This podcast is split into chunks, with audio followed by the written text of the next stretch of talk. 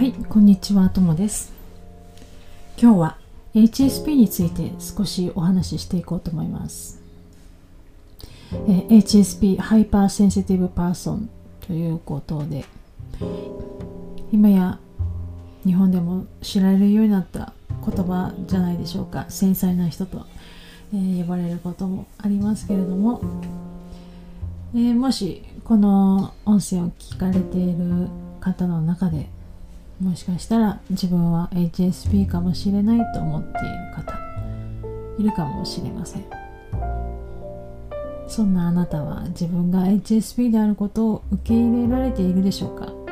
それともどうにかしたいと思っているでしょうか？なんとか克服したいと思っているでしょうか？えー私は、えー克服したいというよりも付き合っていきたいうまく付き合っていきたいと思うように思えるようになりました。なんでかと言いますと克服したいと思えば思うほどできなくなってしまうからなんです、えー浦島太郎を思い出してみてください。突然ですが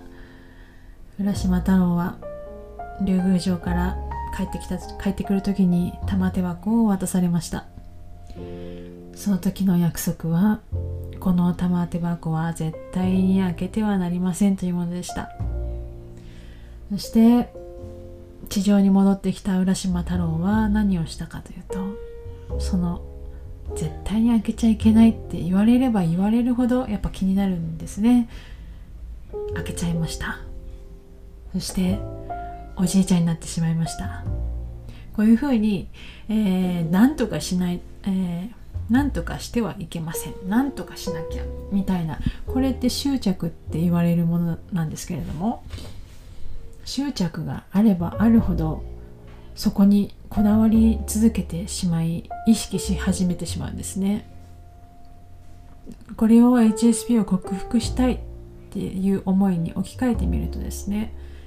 ああなんて大変な性質なんだろうと思うことがあるかもしれないです。思えば思うほどその克服できない現状っていうのが強調されてそれが意識に残ってしまうっていう恐れがあるんですね。なので HSP を克服するにはこれ逆説的な言い方ですけれども HSP を克服するには HSP を克服したいと思わないってことですね。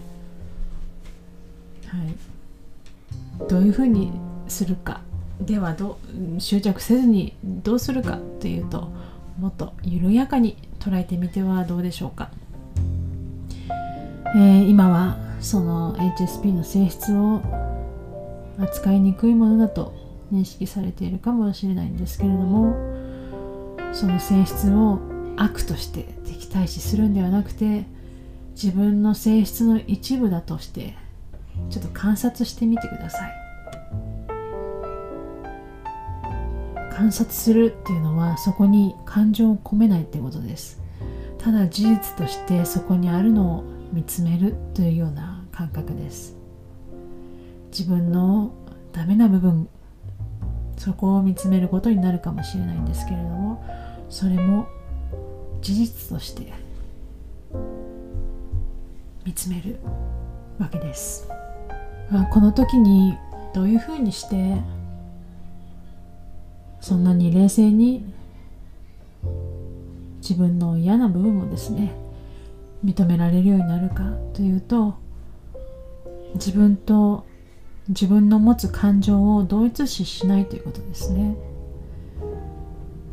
自分の横に感情を置いて自分の横にある感情を眺めてみてください。そのようにして自分の脇に感情を置いて見てみると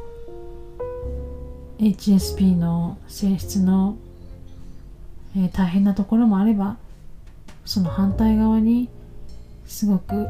素晴らしいものがあるのに気づくことがあると思います。例えば人以上に気にしやすいということは人以上に気がつくということでもあります。HSP の大変なところ。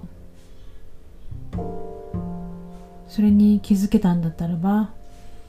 その反対にある HSP の素晴らしさにも人以上に気づくことができるはずです。